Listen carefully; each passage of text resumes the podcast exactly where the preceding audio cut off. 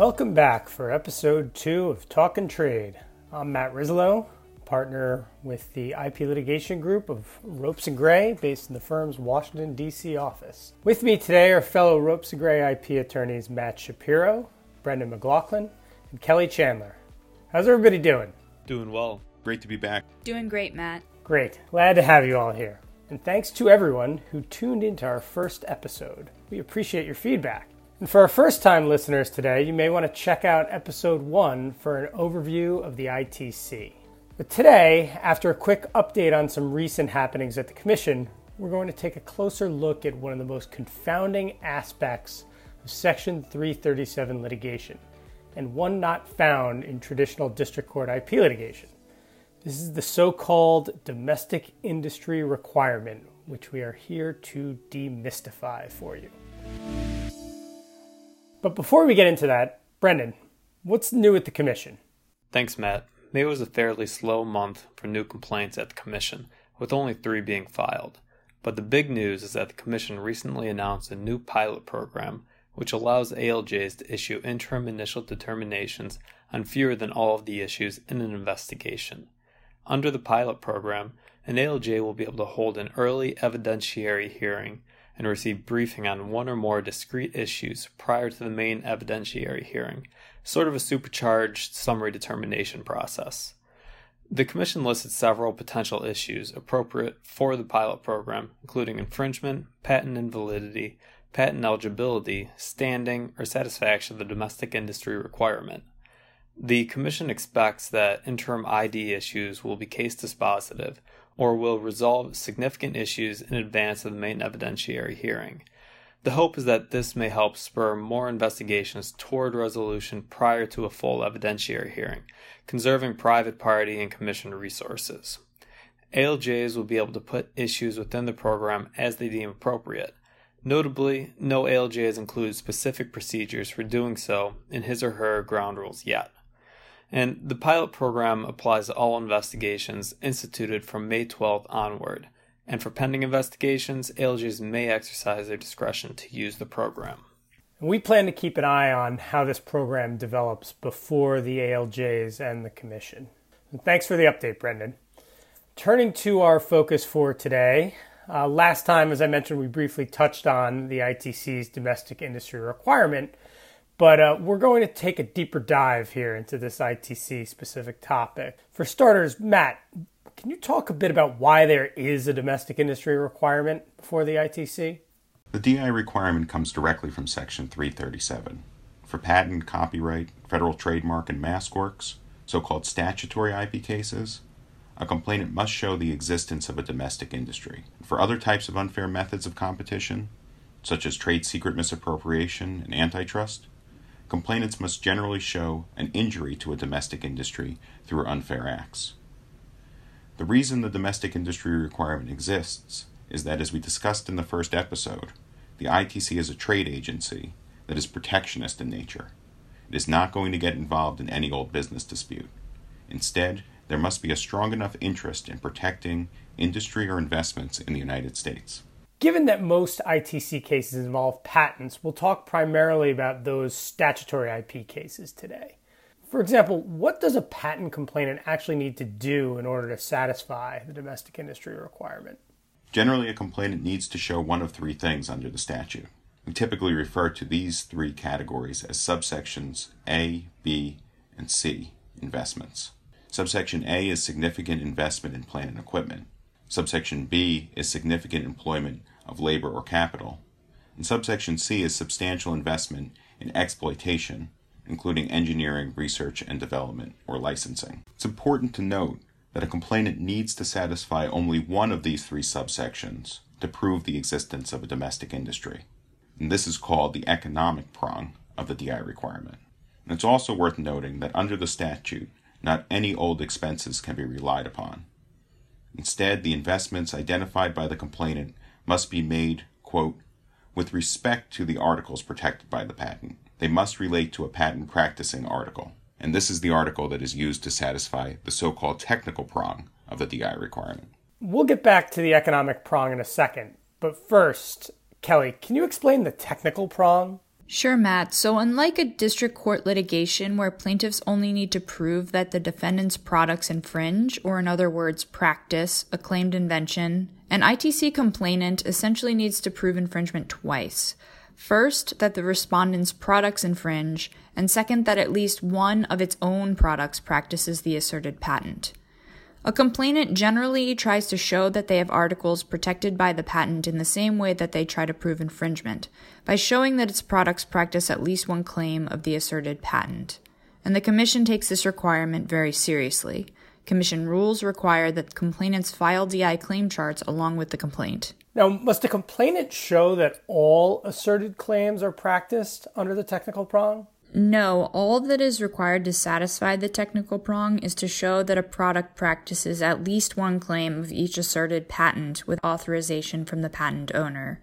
Importantly, that single claim does not even need to be one of the asserted claims, although for efficiency, including claim construction, complainants frequently identify overlapping claims for infringement and the technical prong. In ITC cases, you'll typically hear the term domestic industry products used to refer to the protected articles under the technical prong. So Matt, let's dive back into the economic prong for a minute. How does a complainant go about proving that? As I mentioned, there are generally three different ways: plant and equipment, labor and capital, or exploitation activities, such as R&D, engineering, or licensing. The economic prong analysis is relatively straightforward under subsections A and B. Under these subsections, the Commission must determine whether the complainant, as of the date of the filing of the complaint, made significant investments in the domestic industry products. Under subsection A, the Commission considers investments in plant and equipment, such as facility lease expenses. And under subsection B, the Commission considers employment of labor or capital, such as labor costs for U.S.-based workers that manufacture the articles. Under both subsections A and B, the Commission has traditionally looked at investments related to manufacturing or other value-add activities, such as engineering, assembly, repair, quality control, or customer service. Generally, pure sales and marketing activities are disfavored, though. Satisfying subsection C, however, requires an extra step. A complainant must show that investments in exploiting the patent are not only related to the domestic industry product, but also that they share a nexus to the patent claims. And subsection C also uses the term substantial investment instead of significant, which is what's used in A and B. So is there a real difference between substantial versus significant? I know one source of frustration around domestic industry is that these seem like pretty squishy terms. First, no, in practice, there really is no difference between significant and substantial investments. And second, that squishiness is by design.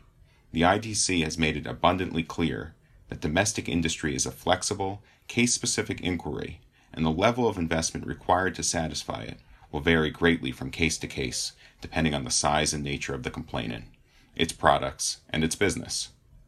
But that flexible standard also means that it can be hard to advise clients whether or not particular levels of investments will satisfy DI. There's simply no bright line rule here. The nexus requirement under subsection C is also one that has often tripped up complainants. Can you explain what this nexus requirement really entails? Because subsection C requires that the relied upon investments involve exploitation of the patent, the Commission requires a connection or nexus between the investments and the patent claims. In other words, the complainant must show that the investment relates to some aspect of the patent claim. The Commission gave a classic example in the 859 investigation, that's the certain integrated circuit chips investigation, of the problem addressed by the nexus requirement. Say, for example, the DI product is a car. The asserted patent doesn't cover the entire car, however. It only covers the tires of the car, but the asserted investments relate only to the engine of that car.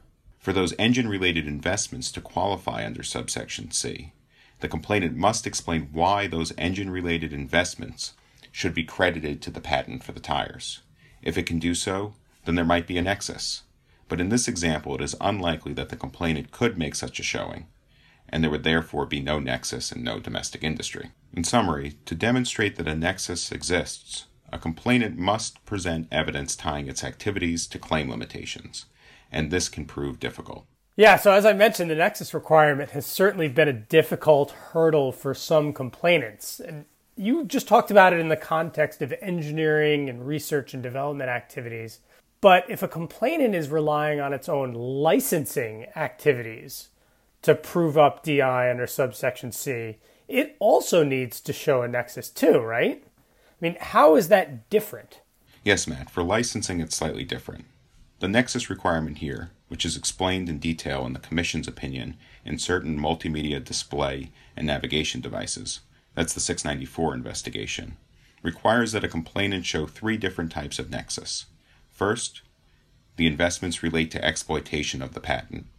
Second, the investments relate to licensing. And third, the investments are domestic. Showing a nexus to the United States or to licensing activities isn't typically that difficult. However, in an era where most patent licensing is done on a portfolio-wide basis, demonstrating nexus between a particular patent and general patent licensing activities can be difficult and is often a stumbling block for complainants relying on patent licensing activities to prove a domestic industry.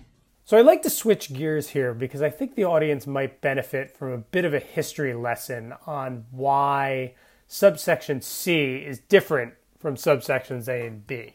And Kelly, I know you've dug into this, so can you talk about that? While the ITC's aim was originally to protect domestic manufacturing, its role has changed a bit with the nature of the economy. Interestingly enough, a lot of this comes from a 1980s case involving a quintessential 1980s movie, Gremlins. Warner Brothers brought a copyright complaint at the ITC seeking to stop widespread copyright infringement of the Gremlins characters. But although Warner Brothers spent lots of money licensing its copyrights in the characters, it didn't manufacture anything.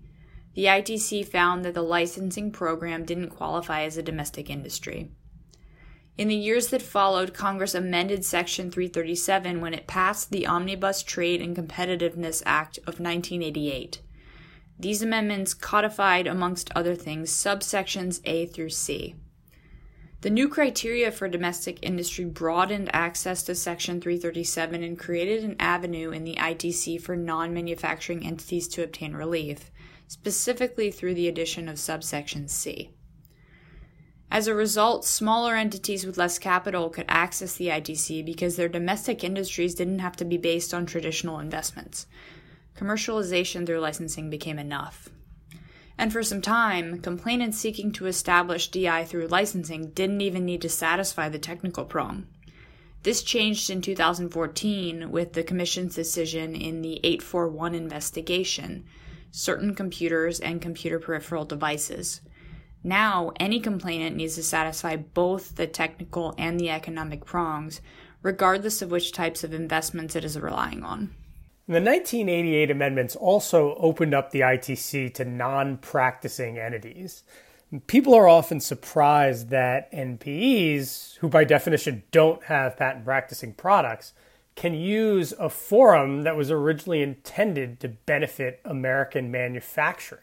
Matt, we'll talk NPEs in more detail in a future episode, but how can they satisfy the domestic industry requirement? Generally, two ways. First, licensing-based DI, where an NPE relies on its own licensing activities under subsection C. Or, second, licensee-based DI, where an NPE relies on its licensee's domestic investments in a patent-practicing product under subsections A, B, or C. Now, each comes with its own hurdles. As I mentioned, licensing-related expenses, such as license drafting, licensing negotiation, or even fees that may be paid to outside counsel, can suffice to establish a domestic industry, so long as the tricky nexus requirement is met. Now, NPEs with a long-term and well-documented licensing program may have an easier time here. On the other hand, for licensee-based DI, an NPE may avoid having to show this nexus, but the major hurdle here is that the investments and information are coming from a third party, and as a result, an entire case may hinge on having a cooperative third-party licensee who is willing to provide confidential technical and economic information to the complainant. Without such information, a complainant will likely have serious issues proving that it satisfied either prong of the DI requirement, and many companies are not particularly interested in cooperating with an NPE, even when faced with an ITC subpoena. Thanks. As I mentioned, we'll talk about NPEs and the ITC in the coming months, including about some of the calls to limit NPE access to the ITC. But Kelly, before we wrap up today, we've been focusing primarily on domestic industry for statutory IP cases, such as patents and copyrights. But we'd be remiss if we didn't at least touch upon so-called non-statutory ITC cases like trade secret misappropriation, false advertising, and the like. How does the domestic industry requirement differ for these types of cases? Great question. In a number of ways, actually. First, there's no technical prong requirement. A trade secret complainant, for example, doesn't need to show that it actually practices or uses the trade secrets. Second, the domestic industry investments don't need to fall into one of the specific buckets, such as plant and equipment, labor capital, or R&D engineering. The investments just need to be such that they go beyond those of a mere importer. For example, they're more than basic sales and marketing activities. But the complainant in a non-statutory IP Section 337 case does need to show injury to the domestic industry, that the domestic industry has been substantially injured or destroyed by the unfair acts. This can be shown through loss of profits, price erosion, loss of employment, etc. Depending on the case and the facts involved, this injury question can be very complex by itself. And with that, that's all the time we have for this episode of Talkin' Trade.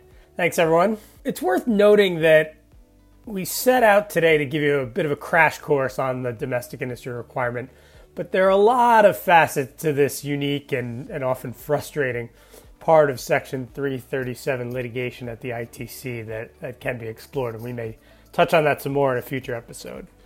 As always, we appreciate feedback from our listeners. If there's a topic you'd like to hear more about, or if you have ways for us to improve this podcast, we're all ears, so please let us know.